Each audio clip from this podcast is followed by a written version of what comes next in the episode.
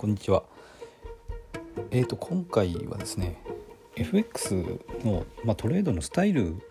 について、えー、とお話ししたいと思います。で大きく分けると、まあ、裁量っていうのと、まあ、自動売買っ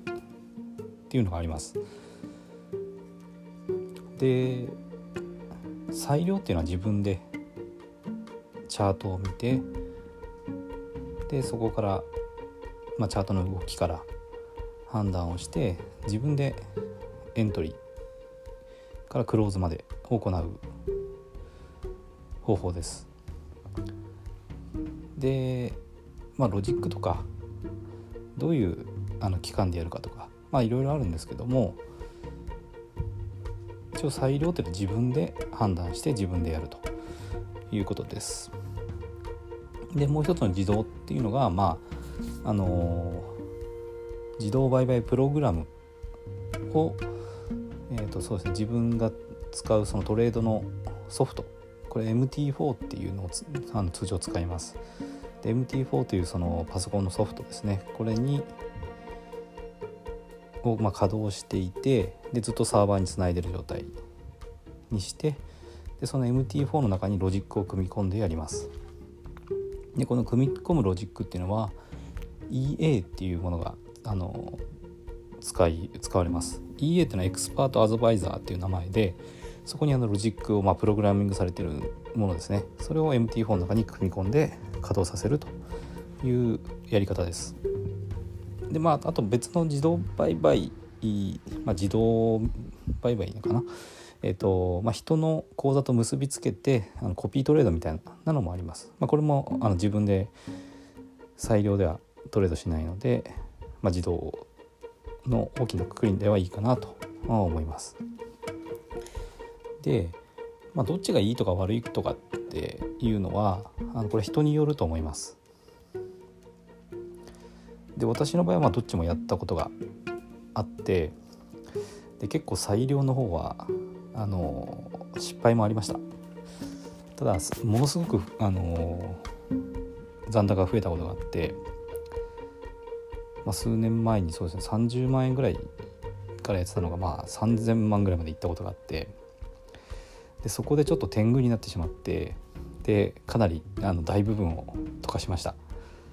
まあ、一応数百万ぐらい残った状態で、まあ、最後あの一旦ちょっと心を落ち着けようということで手仕まいをしたんですけどもあのそうですね。やっぱりあの裁量っていうのはあの心の状態によりますねもう私の場合はちょっと天狗になってしまったのがあのその失敗の原因だったと思います。まああの今はちゃんと向き合えばあの自分で増やせる自信はあるんですけどもあのやっぱりなかなか時間を取ったりとかですねそういうのが難しい面もあって今はちょっとその裁量トレードからは離れています。でそうですね。あの自動売買に関して言えばまあほったらかしでいいんですよね。基本的には。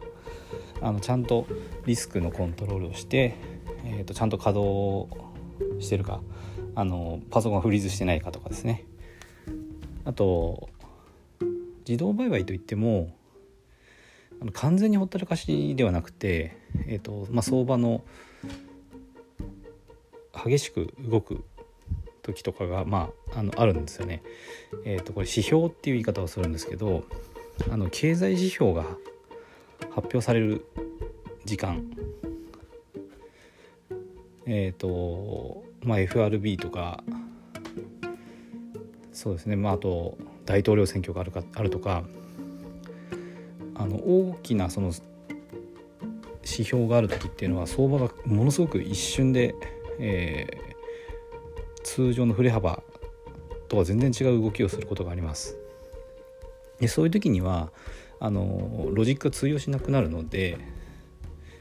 あ、まあ、これも全てっていうわけじゃないですけども、えーとロジックによってはそのそのロジックと当てはまらない相場になるので一旦手仕まいしてその自動売買プログラムの EA を止めたりっていうことですねそういうメンテナンスは必要になります。まあ、ただ基本的にはほったらかしであの決まった時間にちょっとメンテナンスすればいいので、まあ、割と時間がない人とかサラリーマンの方には自動売買結構おすすめかなと思います。それからそうですねえっ、ー、と裁量の場合やっぱりメンタルがどうしても影響してしまう面もあるので、えーと、自動売買はその自動売買ソフトってコンピューターの中のプログラムなんで全く感情がないんですよねだからそういう面ではあの結構メリットがあるのかなと考えてます。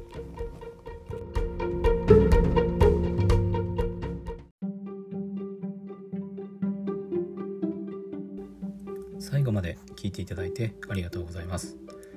チャンネルの説明ページにブログと公式 LINE アットの案内があります。